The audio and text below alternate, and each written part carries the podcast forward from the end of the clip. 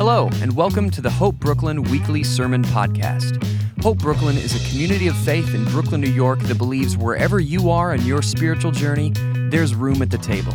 Thanks for listening and enjoy this week's sermon. Jesus, your name is a light that the shadows cannot deny. Your name is light, and it drives out the darkness. We confess that we live in a world uh, where the darkness seems more real than light. We confess that if we're being honest with ourselves, that in our own lives, um, it feels like the darkness can be more overpowering in our own hearts. But the promise of this story, the promise of who you are, is that the light drives out the darkness. And so, Jesus, I ask that in this, this next bit of time, that no matter who's here, no matter where they're from or what they think about you, would they know right now that you are so delighted in them, who they are, without having to do anything or leaving things undone? You're delighted in them. And that you want to um, meet them and be in relationship with them right as they are without having to change. And that you are for them. You are for them as you are for this world. We love you, Lord. We praise you. It's in your name. Amen. All right, well, if you're joining with us the first time, we've been in a pretty long series that we've been calling Sacraments. Uh, for those of you unfamiliar with that word, uh, that, that's a concept from uh, the, a part of the church, uh, a branch of the church called the, uh, Catholicism. And um, at its, at its simplest, we're taking the concept and sort of uh, making it, distilling it down, but at its simplest, the concept of a sacrament is that there are things, there are institutions, there are relationships um, through which God wants to communicate to us, through which God wants to reveal his name and his nature to us. But when he does so, when that happens, we're going to find that there's a process that takes place. And the process is simply this to, to yield to God's form of communication, whatever it may be, is going to result in our death, a form of death.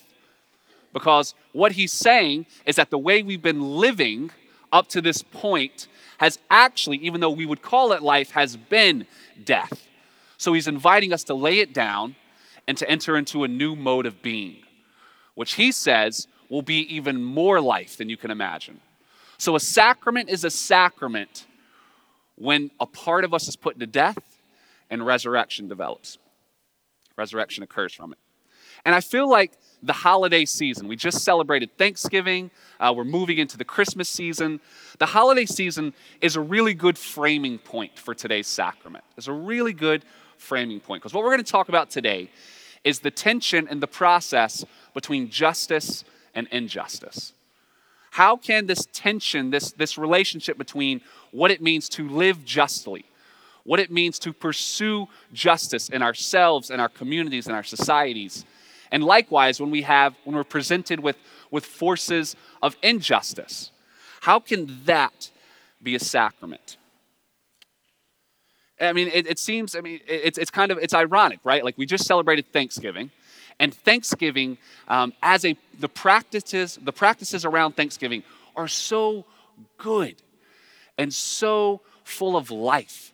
Uh, extended family, inviting complete strangers into your home, making a big feast, gathering around the table and practicing gratitude. All of those things are things of God, things of life.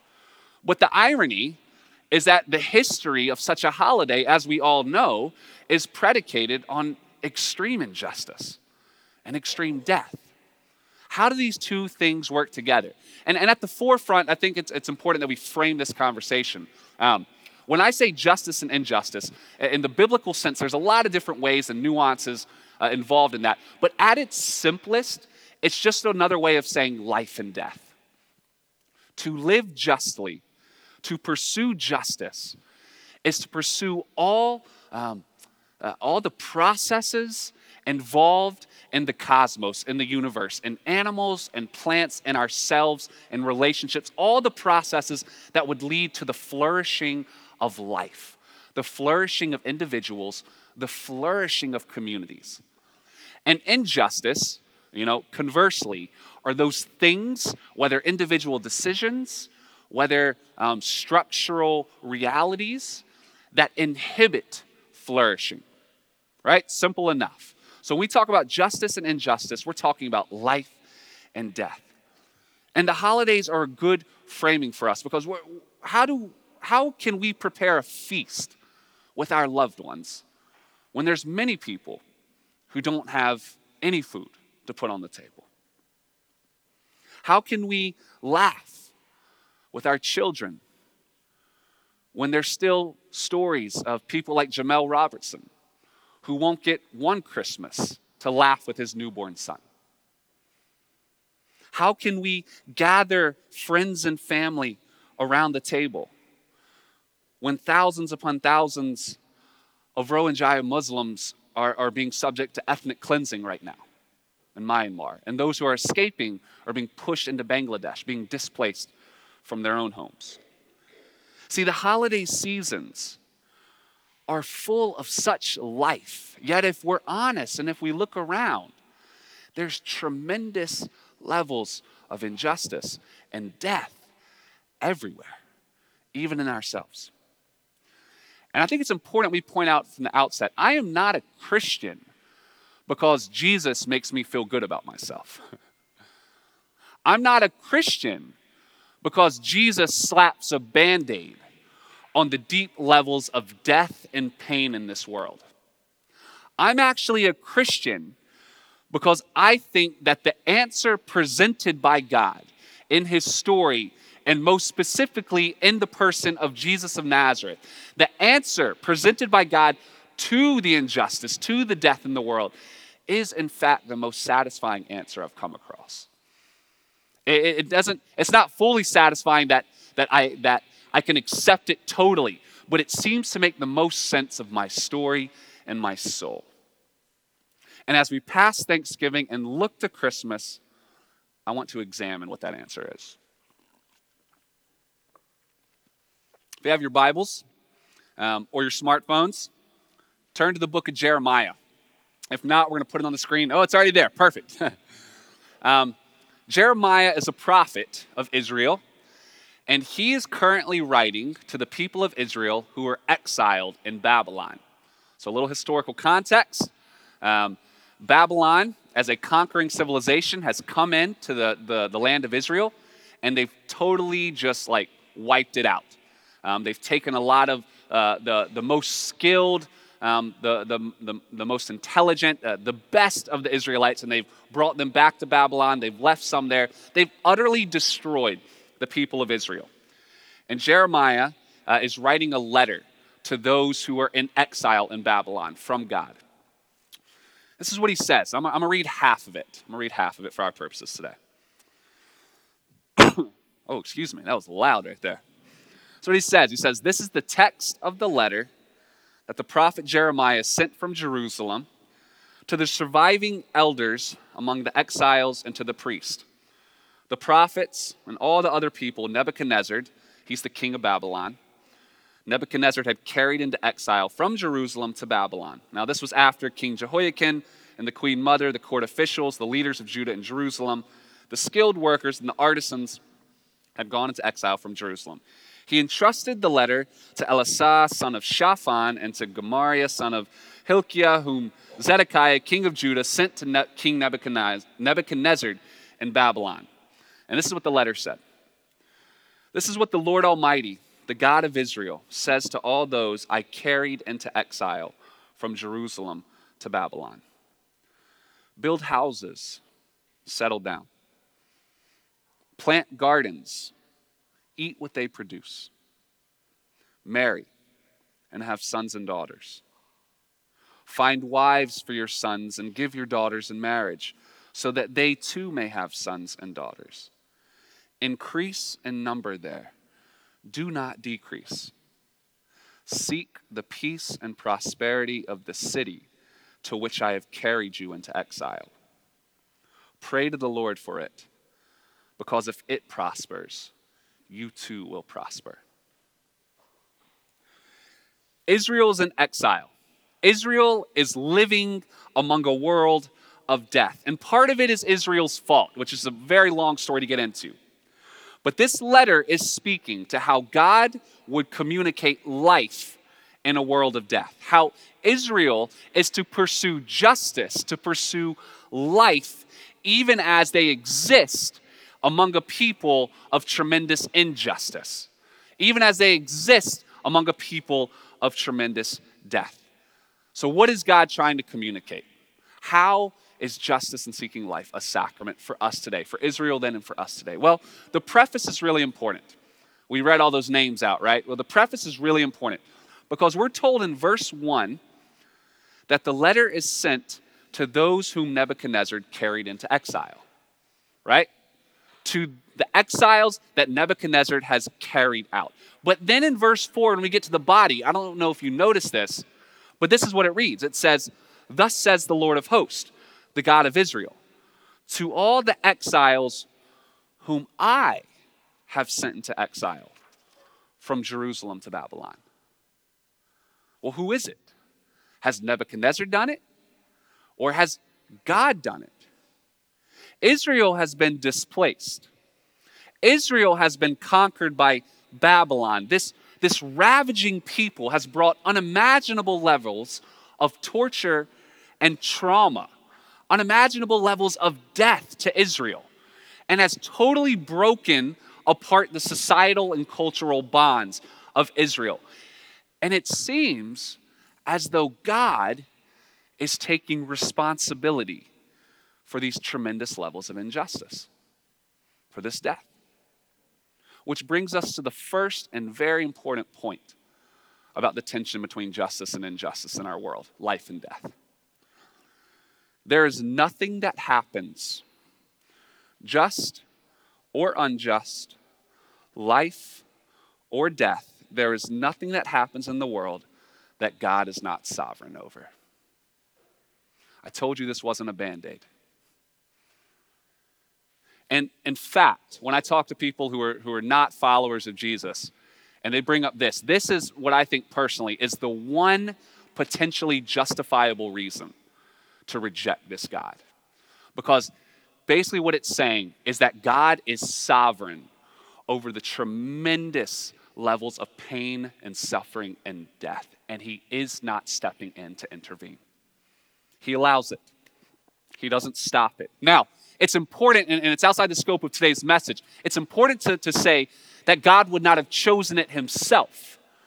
He would not have chosen some of these things. He did not create evil, but He has created a world where evil is possible. He has created a world where injustice is possible, and he refuses to step in and stop it as we wished he would. And the question that we need to ask is well, why? Why won't he step in and stop it? Well, one chapter earlier, chapter 28, um, there's a conversation happening between Jeremiah, who's a prophet of Israel, and other prophets of Israel. You, some of you may not be aware of that. Um, because in the Bible, the, the, the, prophets that we know of are the prophets whose letters we read.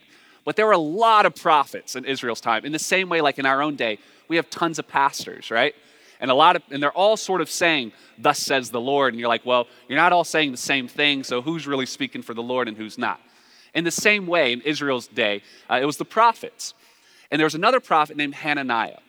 And Hananiah, in chapter 28, he offers a prophecy about Israel and he says that Israel will be free from the yoke of Babylon in two years. In his prophecy, he says, Hey, this is what the Lord says.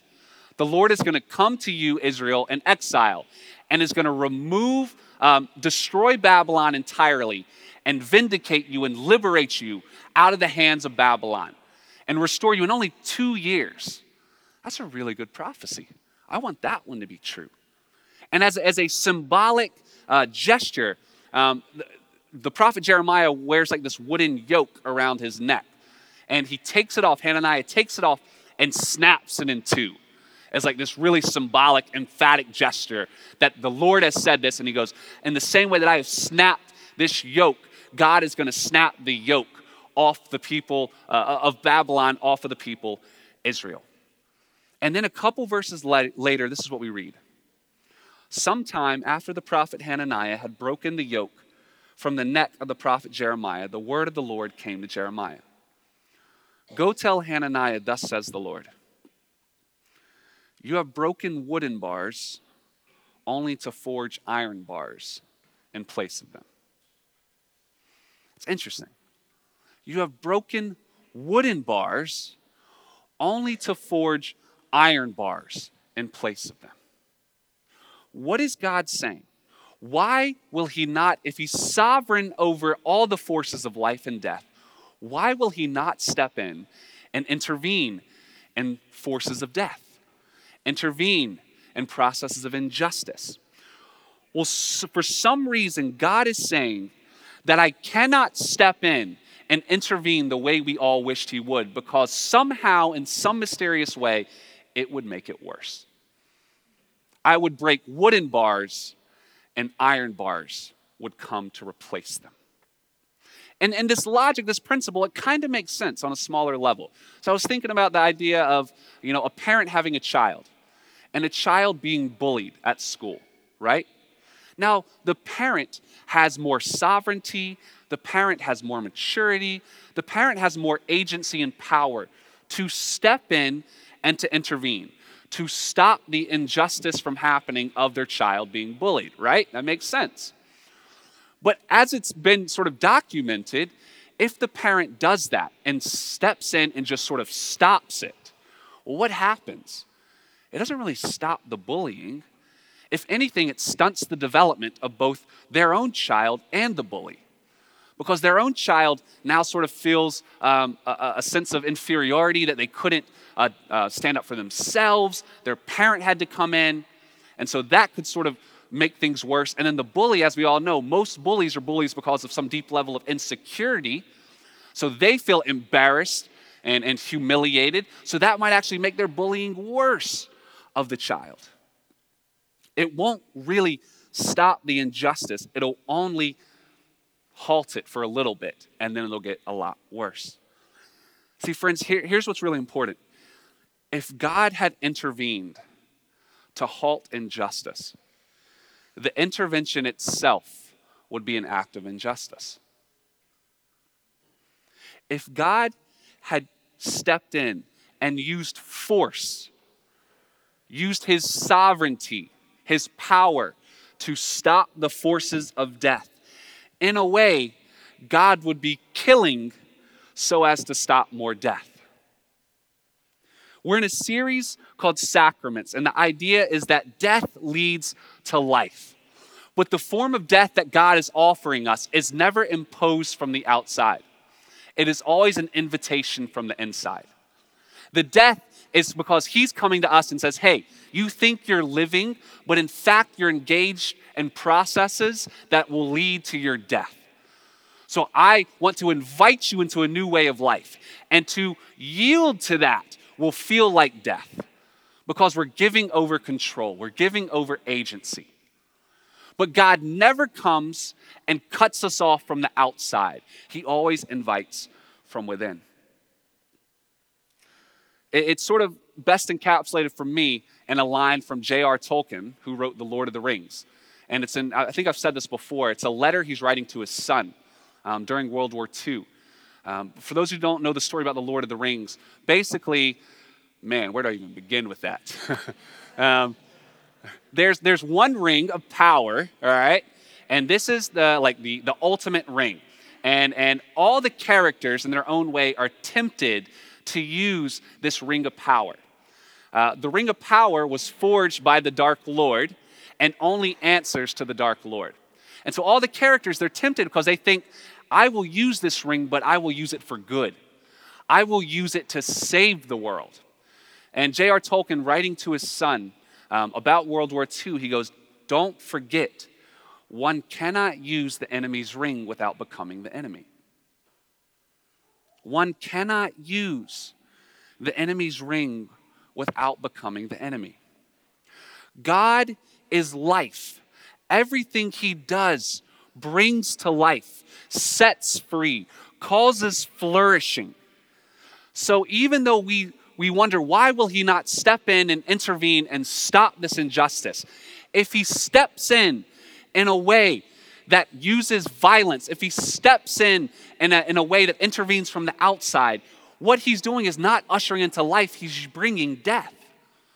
He's bringing death. And where does that stop? It doesn't. So maybe he steps in here, but then there's another situation over here, and then he steps in there, and then he steps in over there. And before you know it, he's killed everything, all in the name of saving it. There's no way to stop. I remember a story when I was a kid, and um, parents don't do this with eight year old boys, give them clippers to prune bushes. That's, that's dangerous. Um, but I went out, my dad said, you know, prune some bushes. So I go to a bush, and, and in, our, in our house, we, we sort of have some, some perfectionism issues. And so I started um, pruning the bush. But then what happens, right? Like I have in my, my mind's eye the idea of a perfectly symmetrical manicured bush. Um, the, the issue is I don't have the skill to do that. And so I start pruning and like I'm trying to get it perfect. And then I realize, oh, shoot, well, that's a little shorter now. Okay, I need to make this side a little shorter. And then I keep going until I look up and the bush is like the size of a blueberry now. And I'm like, oh, this is not what they had in mind, right? It's the same principle. If God steps in, even though everything that's happening are forces that lead to death, and He intervenes in a way that brings a form of death, where does that stop? It doesn't. It never stops. It's the oft quoted uh, Dr. King darkness cannot drive out darkness. One cannot use the enemy's ring without becoming the enemy. You cannot use death to bring life. You, I should say, you cannot kill to bring life. So, what does God do? So, He won't intervene the way we wished He would. What does He do? How does He deal with injustice and with death? What do, what do we do? In a world of hopelessness, how do we live into hope. In a world of, of hatred and anger, if we can't use anger to drive out the anger, well, how do we use love? Well, it's the second half of, of Dr. King's quote darkness cannot drive out darkness, only light can do that. An alternative, a different way of entering into the death is how God works. And so then Jeremiah, as he's writing this letter, did you notice how he starts it in this really powerful? And try to put yourself in the mindset of Israel. You have been exiled. A foreign civilization has come, has totally killed and ravaged and destroyed and decimated, broken up families and marriages, removed you from the home where you were born, and taken you to another land forcibly. And now here's the word of your God coming to you about how you are to live in this land, about what God thinks about Babylon, your oppressors. And this is what God says through Jeremiah build houses and live there, plant gardens and eat their fruit. Take wives and have sons and daughters Take wives for your sons and give your daughters in marriage, that they may bear sons and daughters. Multiply there and do not decrease. If justice and injustice are just another way of describing the forces of life and death, then the way you beat death is through creating life. The way to defy injustice is through creation. Go create beautiful things amidst a world that will probably try to kill them. And keep creating them. Keep building houses and living in them. Keep planting gardens in the land not your own and eating their fruit. Keep getting married. All these causes of joy and celebration and life. Keep creating life amidst a world of death. And notice how ordinary these things are build a house, plant a garden, get married, have children. Everyone can do this. Everyone. And and, and, and the preface to this letter, we're told that this is a letter for the elders, the priest, the prophets, and all the people. It's a letter for everyone. Everyone. The principle is the same. No matter who you are, no matter where you exist, you can start small and let it grow bigger.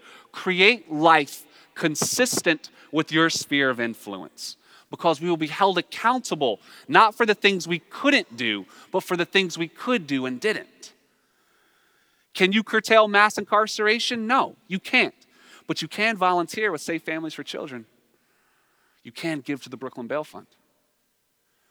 Can you defeat loneliness? No, you can't do that. But you can know your neighbor. You can know your neighbor. That is a way to create life. I can preach.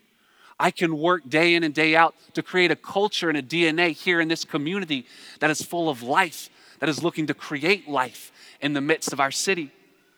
What do you have in your hands? Where can you create life? Go and do it. What do you love? Go create life through it. And then the culmination of this, Isaiah's, or sorry, Jeremiah is talking to his people and he's talking about these simple, ordinary acts. And the culmination of all of this, he says, is bear children, multiply, do not decrease. God's antidote to evil and injustice is to have a child. Which, hold on to that one because we're about to enter into the Christmas season where that's going to come back to us. God's antidote to the forces of death that are all around us is to give a child. Because the inverse to death is to create life. And it's ironic because I've been having some conversations with, with, some, with, with some of our staff, and we're talking about how we hear people, you know, today, and maybe this is some of you, who say, I don't want to bring a child into this world because of how broken it is, right? God would say, because of how broken the world is, bring a child into it. That's the way to drive out the darkness, is through the light of creation. Or as Stanley Hauerwas has put it, we do not place our hope in our children. Rather, children are a sign of our hope that God has not abandoned the world. The purest form of justice you, you can do, you and I can do, is to raise a child. It's the ultimate creative act, the raising of a child. The most just thing we can do. And it doesn't have to be your own, it doesn't have to be biological, but the pouring into a child to raise them in such a way that they may flourish, that they may live. That is the ultimate creative act. Because we cannot use the forces of death and imposition and intervention to, to thwart more death. The way God handles it is He enters into it and He creates from the inside out. That's how God creates a just world. And I was thinking about an example about this of, of ways that we've used forces of death to defeat injustice or to defeat death instead of creating life in the middle. And, and I think a conversation that's, that's happened for the last, you know, long time is, is related to abortion in our country. And usually the, the, the Christian stance, though I think this is an unhelpful moniker, has been pro life, right? But it's not pro all life. It's usually just sort of limited pro um, the, the, the unborn child's life, not pro the mother's life. And I want to be very clear. As hopefully you see, as we've been talking about here, God is a God of all life. So we are pro life in the, the wide sense of that, but we do not pick and choose one life over against the other. We are pro all lives, and we are working to bring life to all.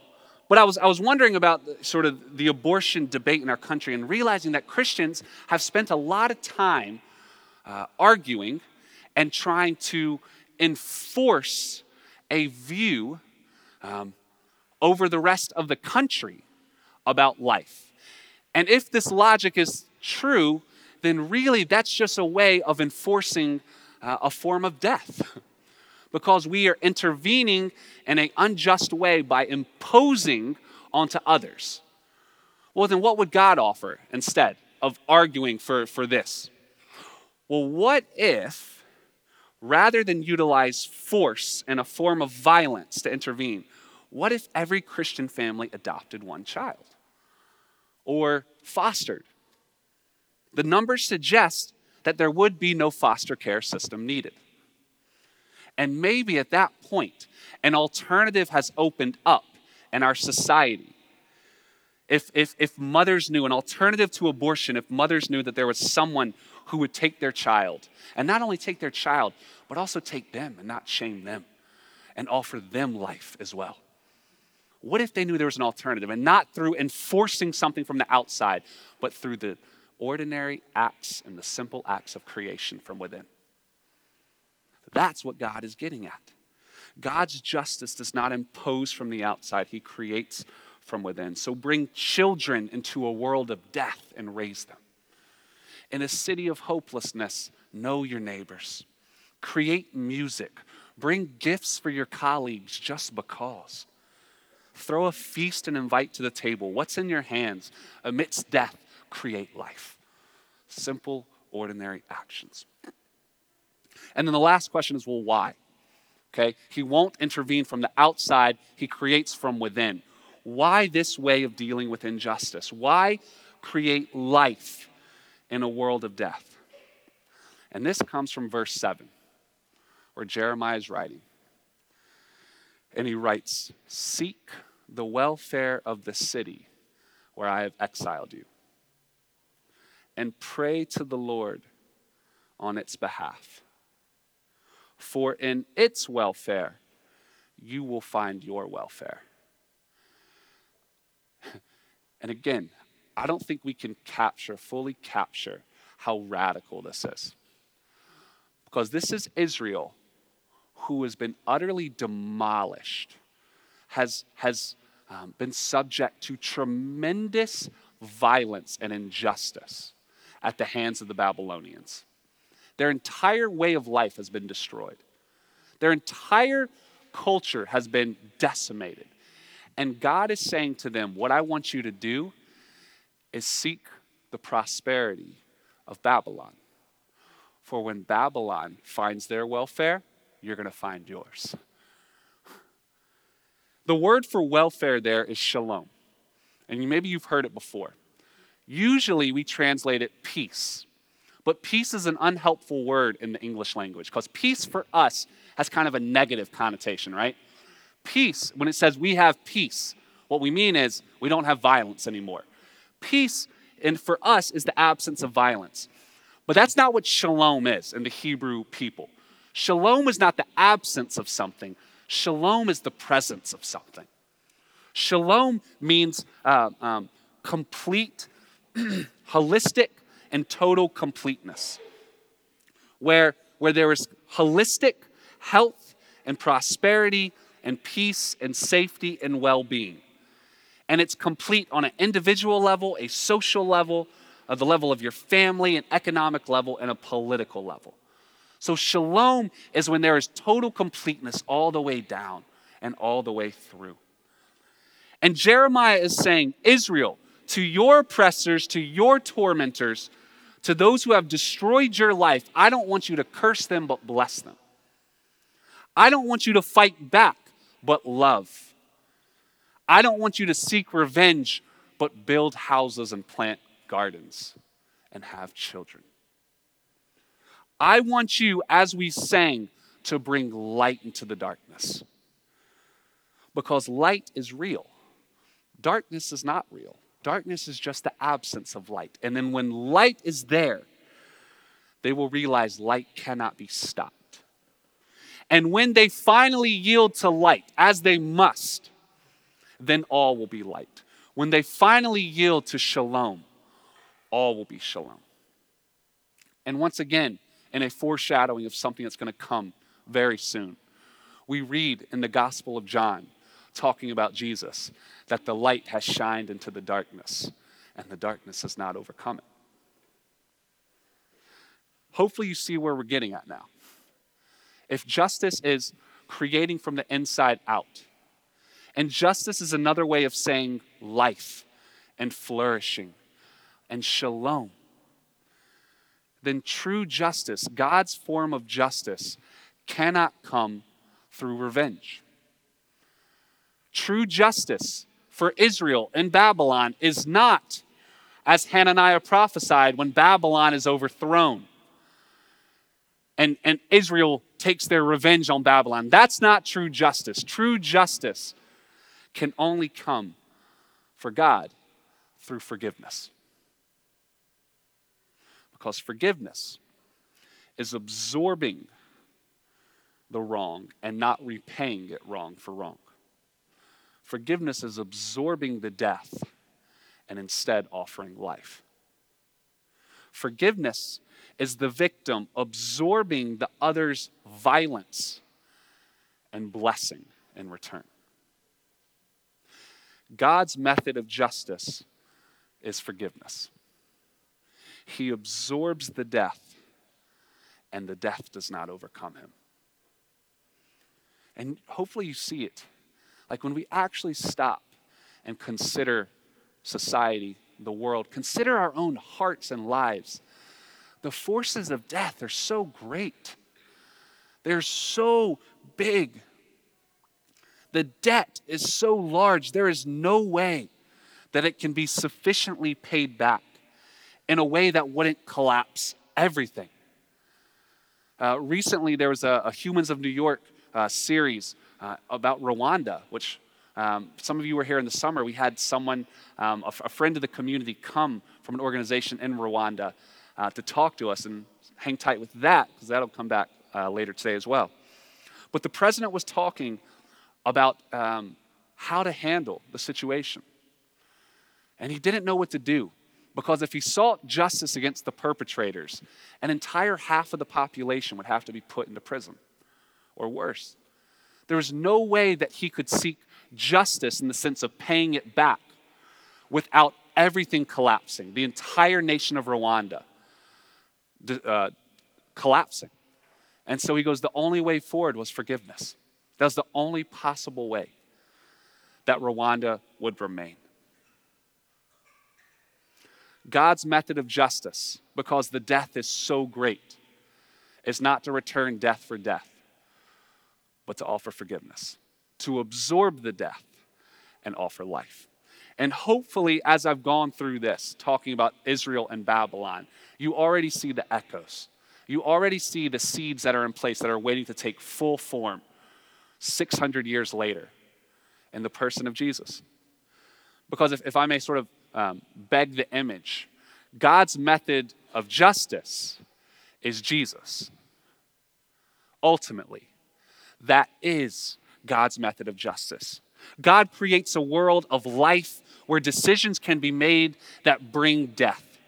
But he does not intervene with force. Rather, what he does is he keeps inviting into relationship, inviting into love and life through the people of Israel, and then it culminates in the person of Jesus. But the purest form of justice is to have a child, to bring life into the world.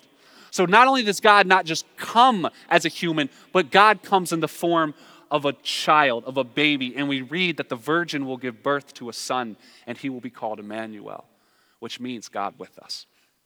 For to us a child is born, and to us a son is given. And the government shall be on his shoulders, and he shall be called Wonderful Counselor, Mighty God, Everlasting Father, Prince of Peace. The purest form of justice is to bring a child into the world. Jesus comes in that. But the injustice in the world is too great. We know it. Jesus knows it. There's no way uh, that, that he can adequately and sufficiently pay back wrong for wrong. So instead, what does Jesus do? He does not fight back, but in every step, he offers life and love. He, he, he restores the processes that bring life. But because the forces of death are so great, what do we do? They sort of come upon him and ultimately they swallow him. Death swallows life, the darkness swallows the light. But light is more real than darkness. Life is more real than death. The light is swallowed by the darkness, but it is not extinguished. Jesus absorbs the death and is raised to life again, therefore, offering forgiveness and life to all the world. True justice is forgiveness. When Babylon swallowed Israel, Israel's presence, their small, ordinary acts of creation, begin to transform Babylon into a place of peace. Begin to transform Babylon into Israel, into the people of God, the people of Shalom. When death swallowed God, who is life, it didn't kill life because life is more fundamental than death. So now, since Jesus is resurrected, now the life of Jesus, the acts of creation are present to each of us who are in relationship, and we can join in the small, ordinary acts of creation in a world of death. And do you know what it's called when we do small, ordinary acts of creation in a world of death? It's called resurrection. So we practice resurrection. The image for the sacrament series is basically uh, off of this, and I think we're gonna put it up. That was, with one small, small tweak, that was the image that the medieval church used to talk about forgiveness. It was the flowering of a cross. And this is what we use to talk about forgiveness, because that's ultimately what forgiveness is life that emerges out of death. Because Babylon finds its peace in Israel's peace. We find our life in Jesus' life. And when we yield to it and join it, we begin to spread it through our small acts of creation, through our absorbing of death and offering life.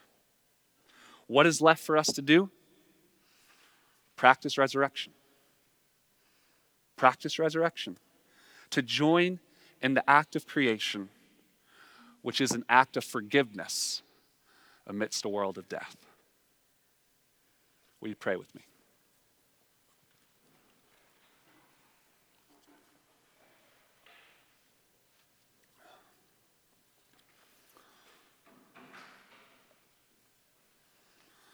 Lord,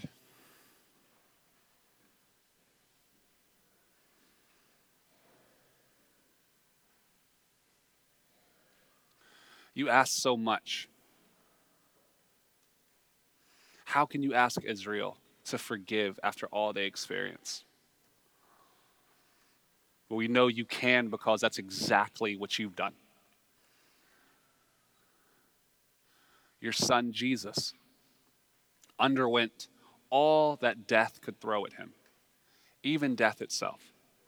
And through it all, at every point, never responded with death, never responded with violence, but always responded with life and blessing and love.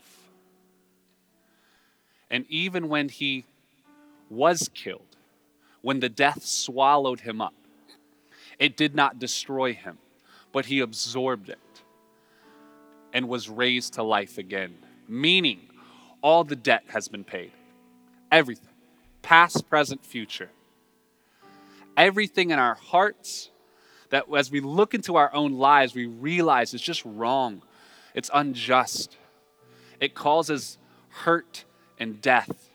All of that has been forgiven. Everything in our society, when we look at it and we realize how there are systems in place that continue to favor some and totally disenfranchise others, that has been forgiven. Everything in our nation and internationally, all the, the wars, all the violence, all the hatred that has persisted and that will continue to persist, that has been forgiven because it's been swallowed up by life, and life has not been extinguished. We still cry out, How long, O Lord? We still want shalom. We want wholeness and healing.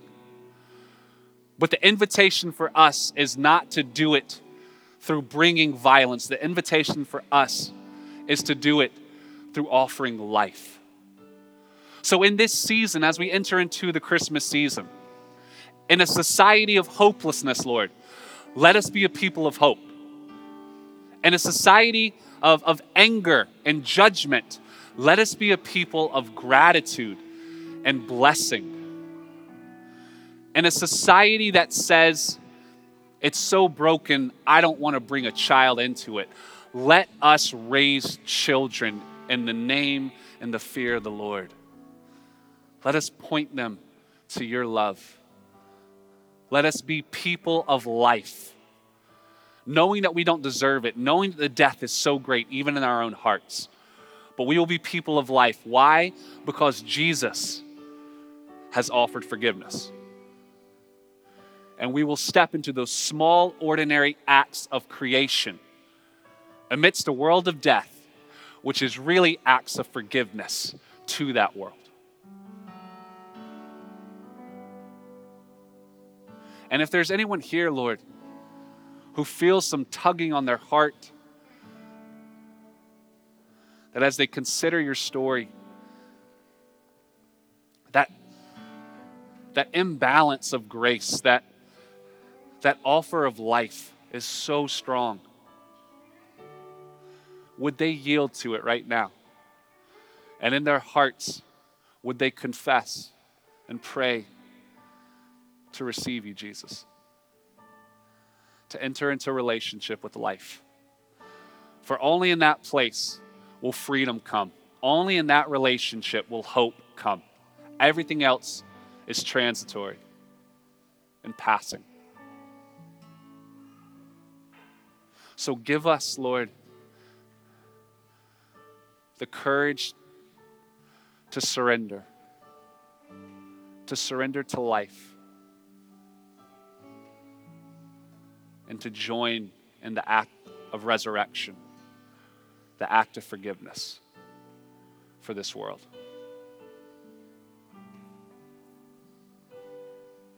Amen.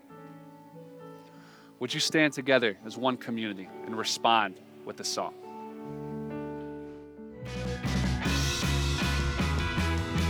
Thanks again for tuning into this week's sermon. To find out more about the mission and ministry of Hope Brooklyn, details about Sunday worship and brunch, to subscribe to our other podcasts, and lots more, visit us online at www.hopebrooklyn.org.